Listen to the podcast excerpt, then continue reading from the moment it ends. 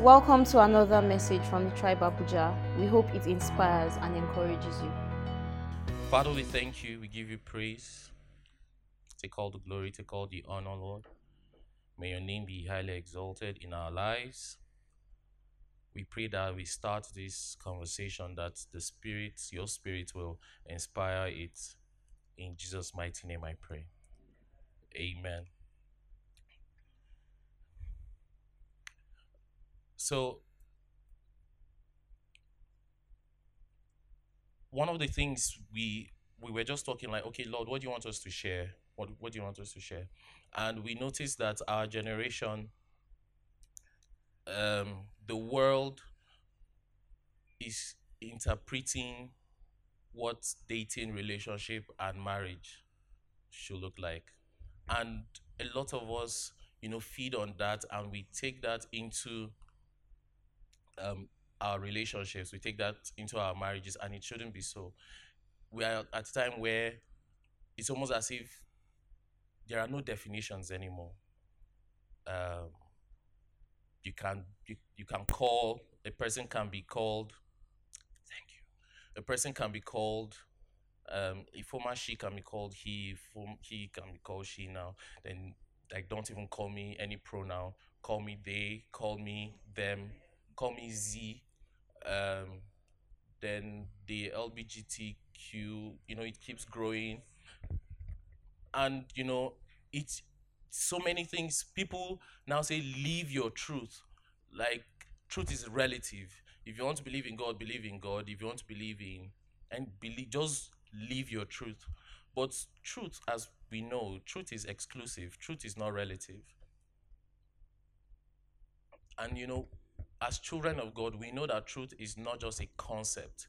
It's not a philosophy. We know that truth is a person. We know that truth is Jesus Christ.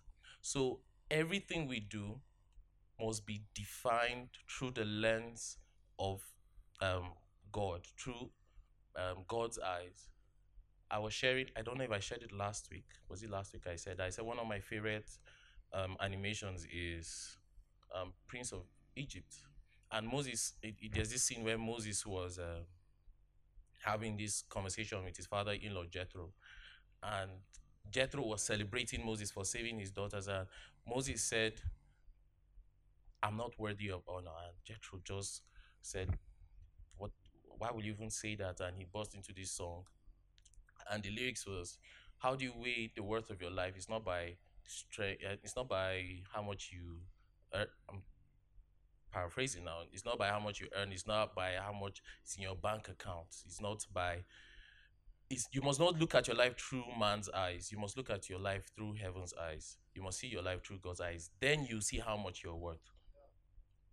Amen. So I realized that in when we're talking, we realize that a lot of us, our fight, like if you notice our generation, a lot of our battles are ideological, like Uh, we we are not necessarily f- facing the battles our parents faced in, faced in the sense that, you know, they, they and it's it's not like it's not happening, but like the church, when the church was just being established, so, you know, demonic altars were being brought down and they faced like battles. Like think of all the Mount Zion movies you've seen, you know, like the Karashikas, the Domitillas, the Nagin. Please don't ask me how I know all these things. I I lived with some aunts that I loved.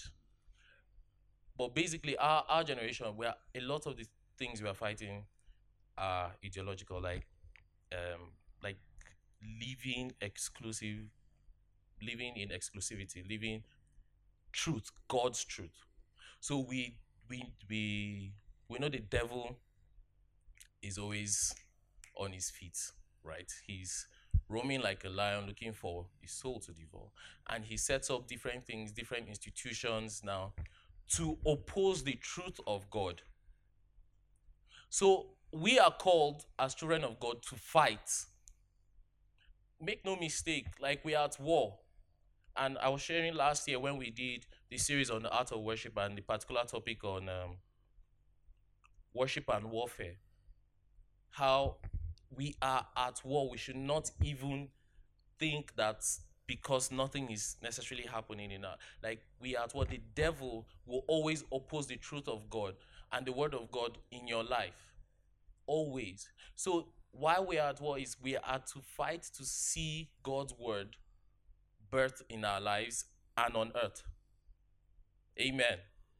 So in dating, relationships, and marriage, and, and, and marriages, we must see that the truth of God stands regardless of our experiences, regardless of what is seemingly happen, happening in society. So if you look around, maybe your experience is, all you know is divorce. You're, you're coming from a broken home, or no home at all. Or um, presently, your parents are going through a bad phase, and you're like, is there any point for getting married? Married. All, all that exists is pain. Is there any point to being married? Um, the only, some of us, the only experience we know is our mothers being slaves to our fathers.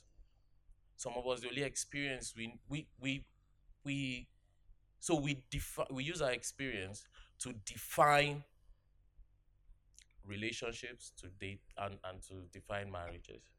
And it shouldn't be so. So we must go back to the word of God as children of God and like, Lord, what is what what is your word concerning this? And how are we to um, live it out? Amen. Amen. Sorry, excuse me. Uh, let us open to Ephesians.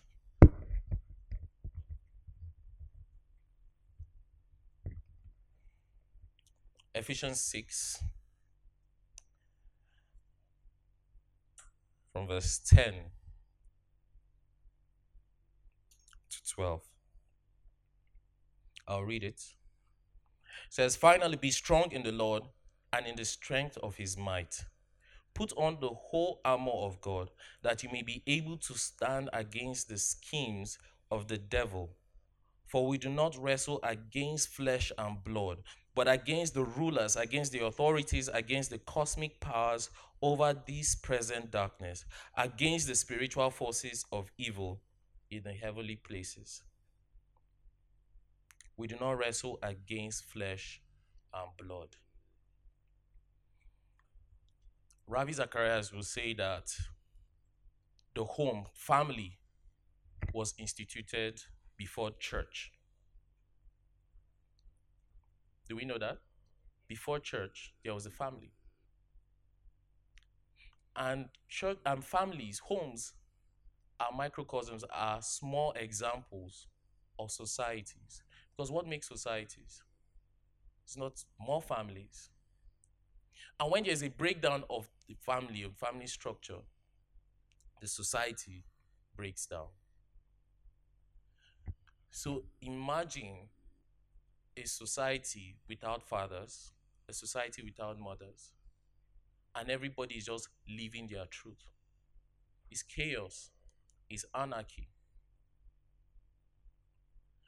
And the devil thrives in chaos.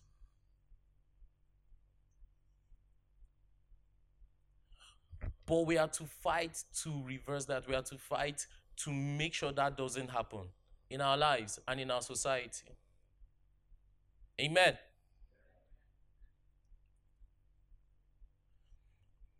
And um, for those of you, I don't know how many of you know about the Seven Mountains, um, government, family, um, media, and ent- entertainment.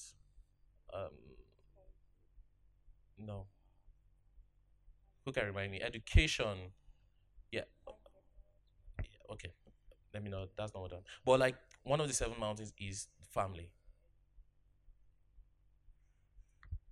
And it's kind of like it's, it's one of the spheres of society.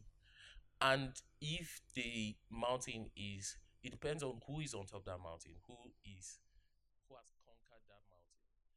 We, it will determine, the person will determine how society is shaped and the direction society takes. So family is very, very important. Like very, very important. But before we can even build a good family, we must know how what God meant it for.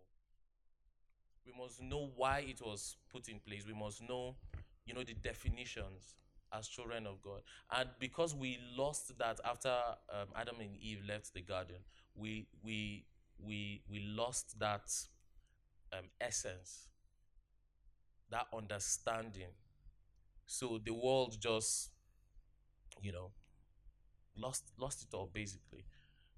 But now, as children of God, we are being called to reform that. We are being called to reconcile that, because we've been given the ministry of reconciliation to reconcile the lost world, lost sons, back to the Father, back to Abba. Amen. We must fight too. We must fight. See, regardless of your background, regardless of, even if you grew up in a good family, the devil will try to make sure you don't have the same testimony. He will do everything in his power to make sure you don't have the same testimony. But we have to, it's his work, and we have to make it work. So even before we start a relationship, or, you know, we start dating, we must know the, the, the truth and the, the importance of all these things.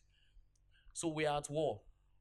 The devil is trying to bring down the foundations of what um, home is, what family is. And we must fight to make that not happen. And one of the ways we have to start is by knowing and going back to definitions, back to the roots, back to the Bible, back to our Father, and asking him, how are we supposed to do this? Amen. Praise God. Please, can everybody do this with me? Breathe in. Out. Please, like, everybody, just join me. You're helping me, really. In. Out. Praise God. So um today, um like like Jesse was saying, there's a fight for families, and the basic idea of this fight for families is like the basic idea of the opposition towards the um army that's in front of them. So if you watch um all these ancient movies, like, I almost said John Wick. No, but the um, Braveheart, Mel Gibson, the fighting ones, you know that one of the strategies of the opposition army is to find the captain, right? And even they, if they take out the captain or they take out the king, they know that the rest of the army is defeated because of um, what they call it. Demo- they will just be demoralized and they will see no reason to fight. One of God's strategies for populating the earth into his glory and into his kind is to replicate that doing using families, so that the entire nation and the entire world resembles what God wants it to resemble. So if you want to scatter the glory of God over the earth, where, where do you go? You go straight to the source, because you know that if you take out the source, every other thing will just fall apart. And that's why there's so much attack, you know, on the families, because in the families where you learn morals, is where you learn direction, you learn how to communicate, you learn how to interact with others, and you take that wherever you go. So it's, it's like a genetic imprint in your system that follows your generation, even unconsciously, and they take it around the world. That's why you can say, these people in this family behave like this, or somebody should do something and you say, it's like you are from this place, Abi. That's why we have um, segregation with ethnic groups. Say Igbo people are like this, Hausa people. How did they become like that? It was given, it was traced back through families and through oral traditions and through all of those things. So we are, we are talking about what was God's original design for us and for families, and how do we use that to interpret what kind of relationships, you know, we enter into and what kind of things that we do. So we'll start from the beginning. Can we um, read Genesis one? So um, I will I'll read it. So from verse one to um to twenty-five, God was creating, right?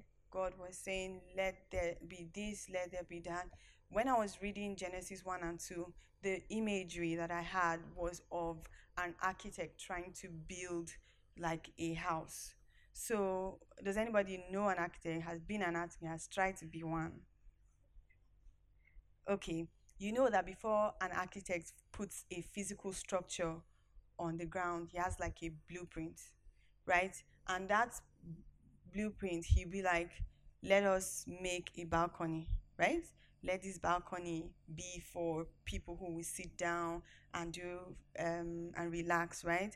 Let's build this bathroom downstairs facing this. So the imagery I got from Genesis one is was like God doing that, like the blueprint. Let us make the fishes in the sea, right? Let us make let it's like laying down the blueprint of what man should follow through. Because in Genesis chapter two, it did not record that the whole world was like that. It recorded that there was a garden that was made. So the imagery I got is like, when an architect finishes the blueprint, what do they do next? They build like a model, right? Like a three D standing model where you can actually see like everything that they have, and then the architect takes the model and then builds it in a space. So that's the image that I got like from Genesis one, so that the architect, the man, we see the representation, that's the Garden of Eden, and we are able to replicate it like everywhere. And the instruction that God gave, so the first image of God that Adam saw was that of a creator, someone who creates, someone who makes. So God created everything and says, let us now make man in our own image and likeness. Let him be like us. So what I got from that was, I am creating and I want to make someone who can create like I create. And then he made man, okay? And so Genesis um, one twenty-six says, then God said, let us make human beings in our image to be like us. He will reign over the fish of the sea, the birds in the sky, livestock, and all the wild animals on earth, and the small animals that scurry around along the ground. So God created human beings in his own image. In the image of God, he created he, them, male and female, he created he, them. And God blessed them and said, be fruitful and multiply, fill the earth and govern it.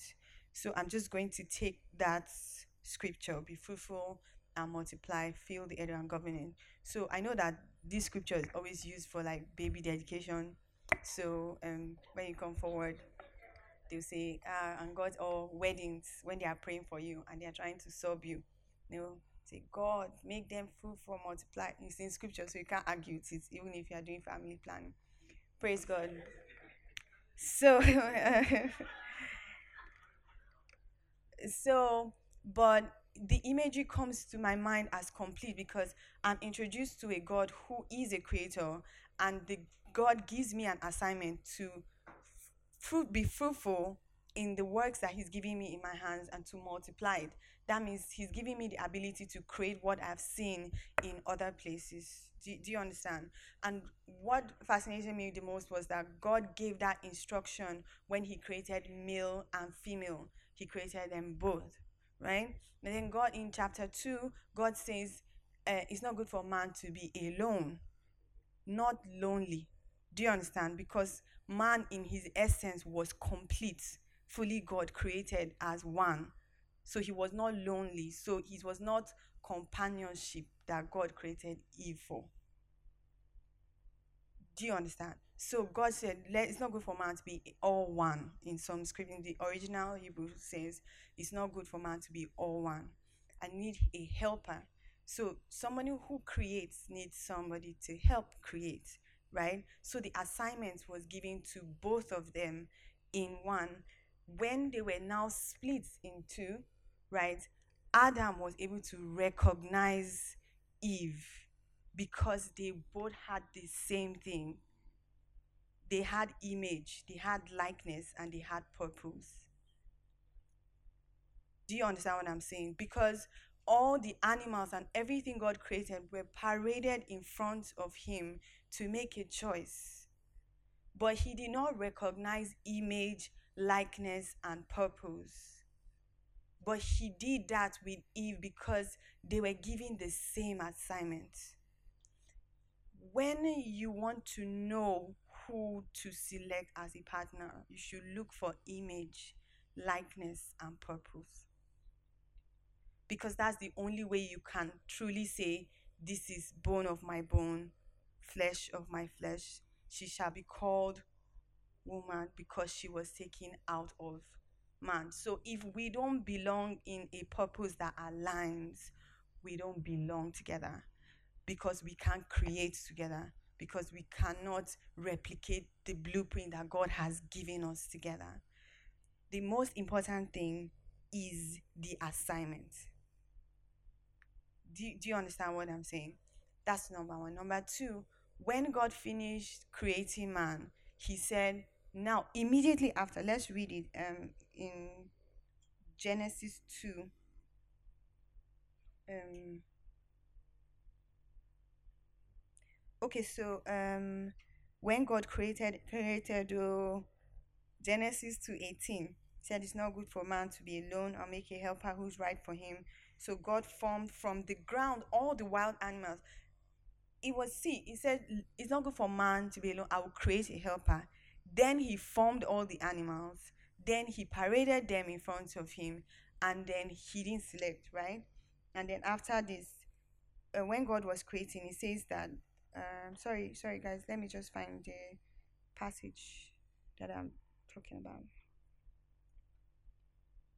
Um, Okay, sorry, Genesis one twenty-eight. Be fruitful and multiply, fulfill and govern it. Then twenty-nine. Then God said, look, I have given you every seed-bearing plant throughout the earth and all the fruit trees of for your food. I have given every green plant as food for all wild animals and the birds and everything that has life, and that is what happened. So this is the point I want to draw from this. After God created man and everything, he showed man that he was the source and he was the provider of all that he needed to be who he was. Do you understand what I mean? So man did not have to look for to anything for food to eat, clothes to wear. That means when you are looking for a partner, you're not looking for who will feed you, who will clothe you, because that's God's job. Right? So God created man. And the next thing he told him is, I am your provision. I have made everything ready.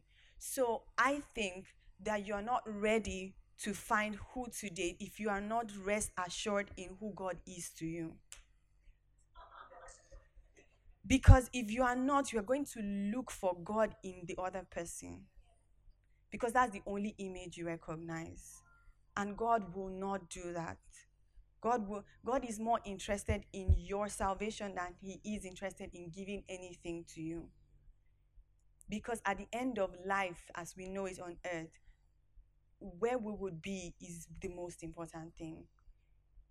So, I like, okay, I've heard like a few people say, Jesus should not come now, we have not married. And I, it may be selfish to say because I'm married, right? But I, you know, but, you know, but the picture that comes to my mind is the glory of God and the splendor of heaven. If you meet that, you wouldn't feel like you missed out on something because you didn't marry. Do, do you understand what that means? So God is more interested in you experiencing that than in you getting married. Do you understand what I'm saying? And if you are one who said, I believe that when you say, I've given my life to Christ, it was a literal description.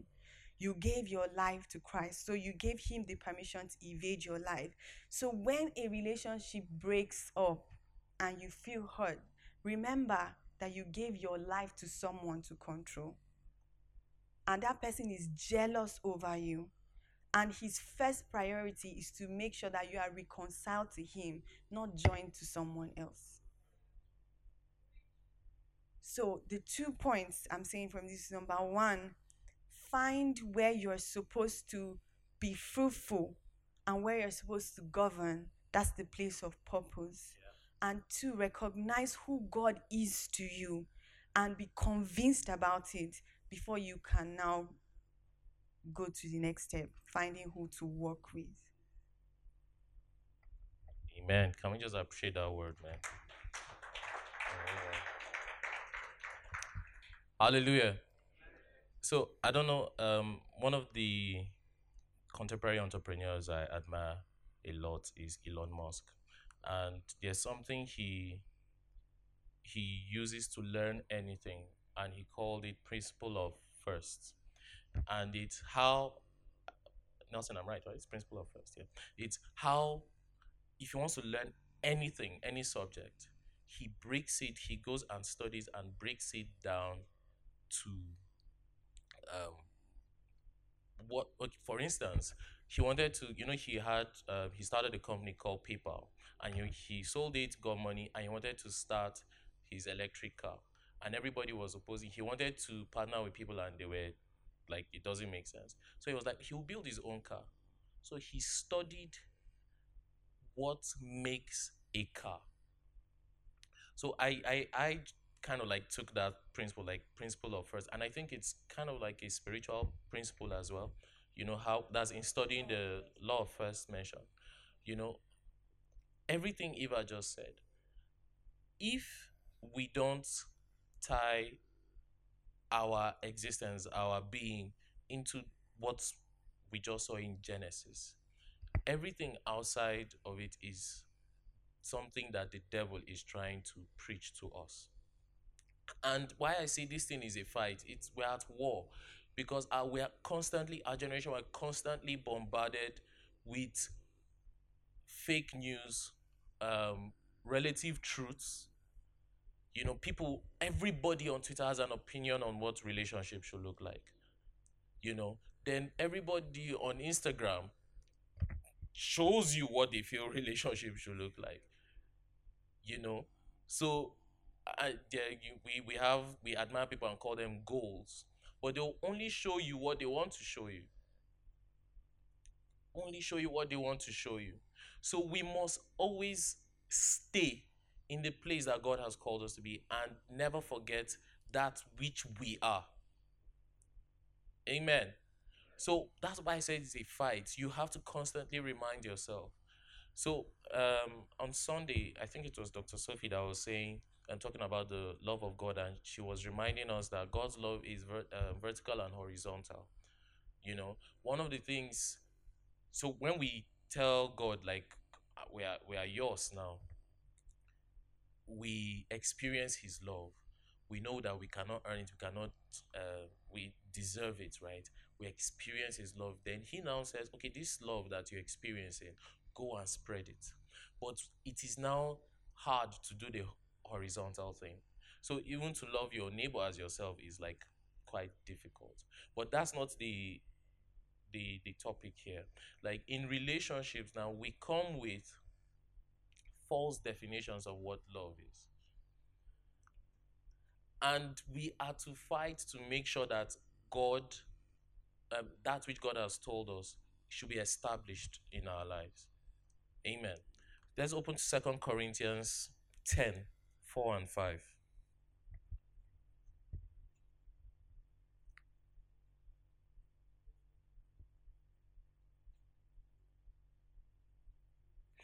Let me start from verse three. It says, for though we walk in the flesh, we are not waging war according to the flesh.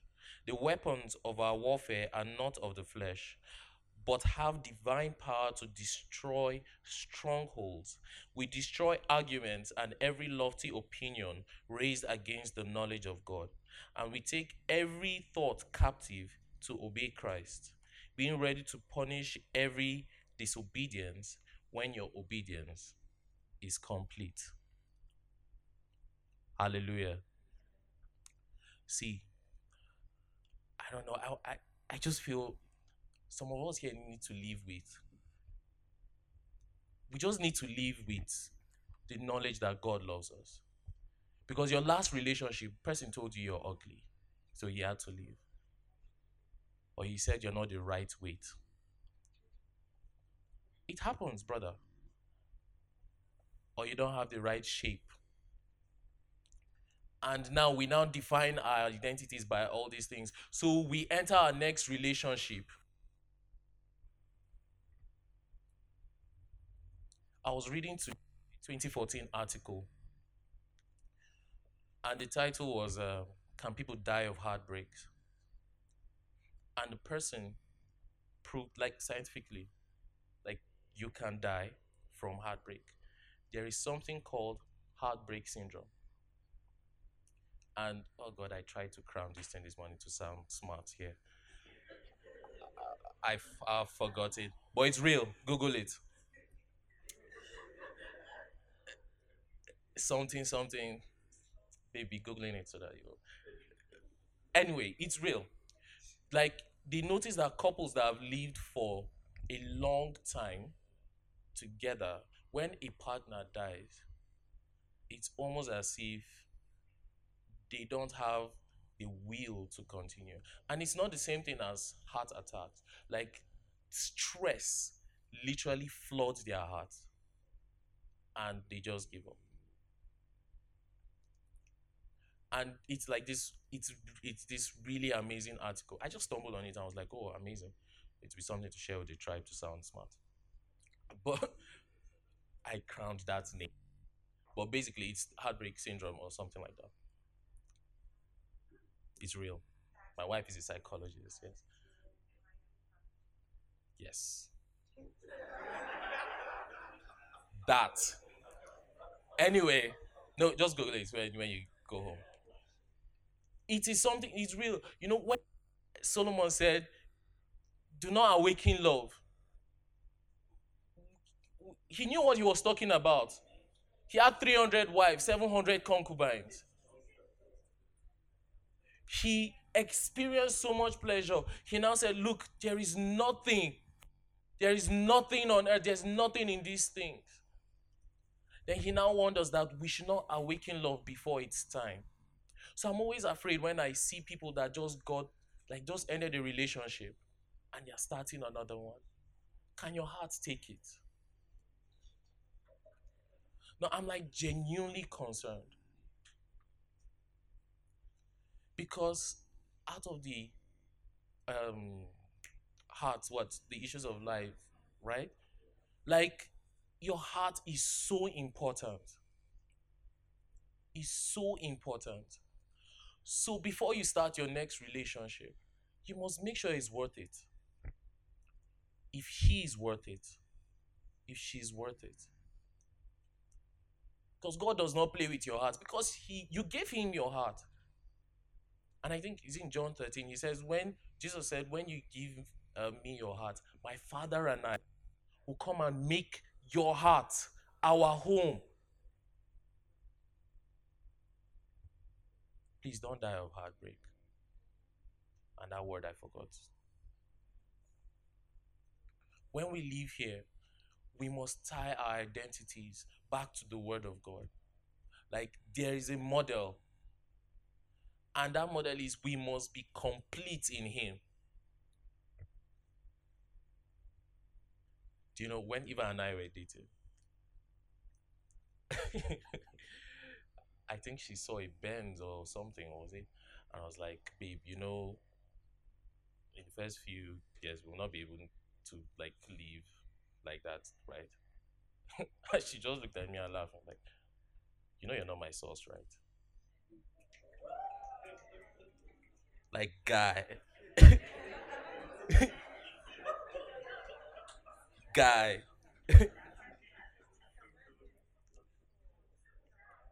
Guy. What that does to your confidence. But she's right. Don't ever start a relationship because it's economically viable or sound. Can your heart?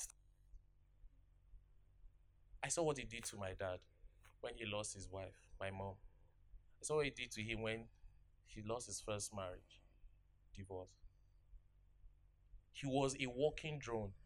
At work, there was a time he just collapsed, bam.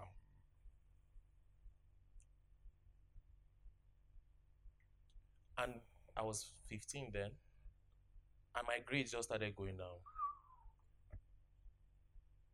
I was top ten. This I will not say I was first. I'll tell my child I was first, but I was top ten in secondary school. But like from S S one to three, I just kept on going down and down. Because we were going through something that it really, it affected us. Imagine living seven, eight years of your life, loving this person and calling her mom. Then she wakes up one morning and she says she's done.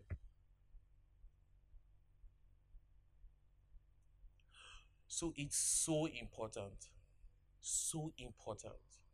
If you're in a relationship, I want you to pray every day for that relationship. One of the first stories of marriages in the Bible, um, that of Isaac and Rebekah.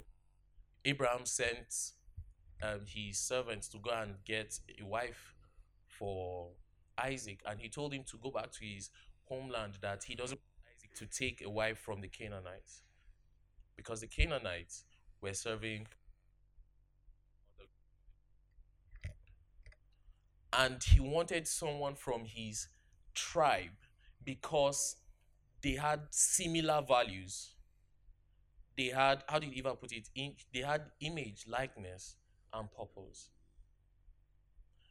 And the servants said, see, God of Abraham, this is the prayer I'll make. The first person that comes and offers me water and my uh, my caravan water, let that person be for Isaac.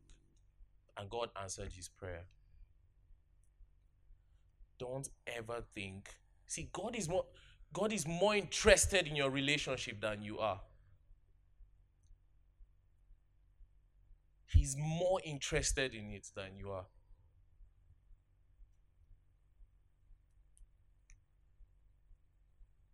The Tribe Abuja, I beseech. Please do not start a relationship you're not supposed to.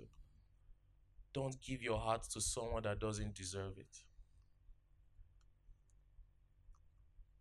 Lest you die of syndrome by that thing, heartbreak syndrome. Praise God. So I want to give an analogy. Um, and before I do that, and this is the point I'm trying to make. Your relationship is important to God because it's purposeful, right? And if you understand the purpose of a relationship or a marriage, then you understand how valuable it is, and you know, like, if you are doing it right. Do, do you get what I'm saying? So, for instance, if the purpose of marriage is to transport, like, a people from one location to another using, like, a spaceship, right? And you know that your relationship is as valuable as putting the spaceship together. If not, people can move from one place to another. You would know how valuable it is, and you would take your time in building that spaceship. Do you, do you understand what I'm saying? And that is true. Your relationship or your family is God's vehicle to bring His glory to bear upon the earth. And so you know how valuable that is. You should take your time to build it. And and and, and here, I'll, I'll just say two things. One, everybody's talking about truths. But why does it look like our own truth is on the attack? And we always have to defend our truth against something else. Yeah. The only animals that are at a fear of extinction are the ones who are very valuable and are rare. Do you, do you understand what I'm saying? So you must protect your truth. You must value it. You should not, your definition of real should not be like other people. Like, let me just be real. But your let me just be real is because you want to sound like other people because it's cool.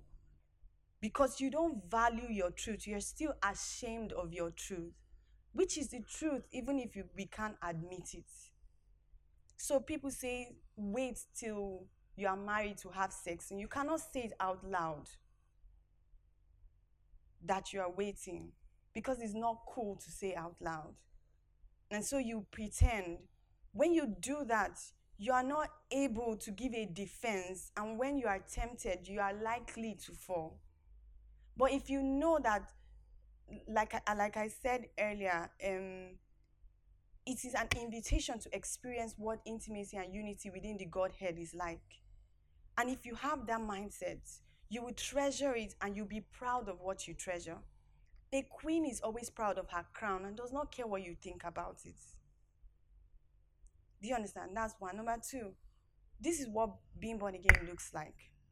There was, a, in, in like, let's say, a mass production of things. Let's say drink, right?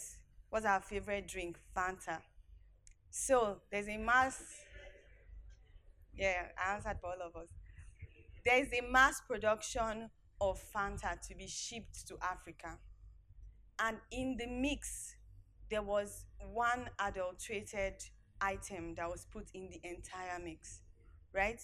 And so for every bottle of Fanta that is mixed and bottled, right, it is contaminated.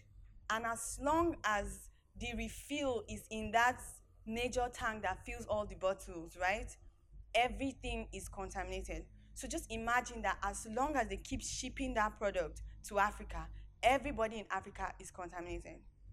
Then somebody notices the problem and decides to change it. So instead of just cleaning out the tank, they decide to remove the tank totally, create a new tank and put new fresh products in it, right? And fill every bottle. So every bottle that comes out of that is totally brand new. And that's what it means to be born again. We are made in the new creation, in a new image, not a refurbished, not cleaned out. We are made new. We are born again, not, not refurbished. Do you understand? God did not clean us inside out. God made us afresh. We are first among many brethren, of who Jesus Christ is the eldest brother. But what happens is that if you go and contaminate yourself again, everything that flows from you will have that contamination until they are cleaned down. So we have the responsibility to make sure that the generation behind us does not suffer. I've seen a lot of people that want relationship, but they don't know who they are. So what exactly do you want?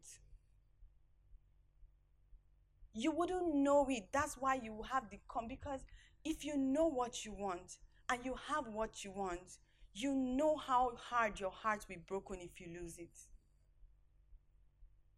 And you will fight to keep it. Our our admonishing, like my single advice, my podcast is out, you can listen to it. Find a partner who know, okay, let me give you my own story.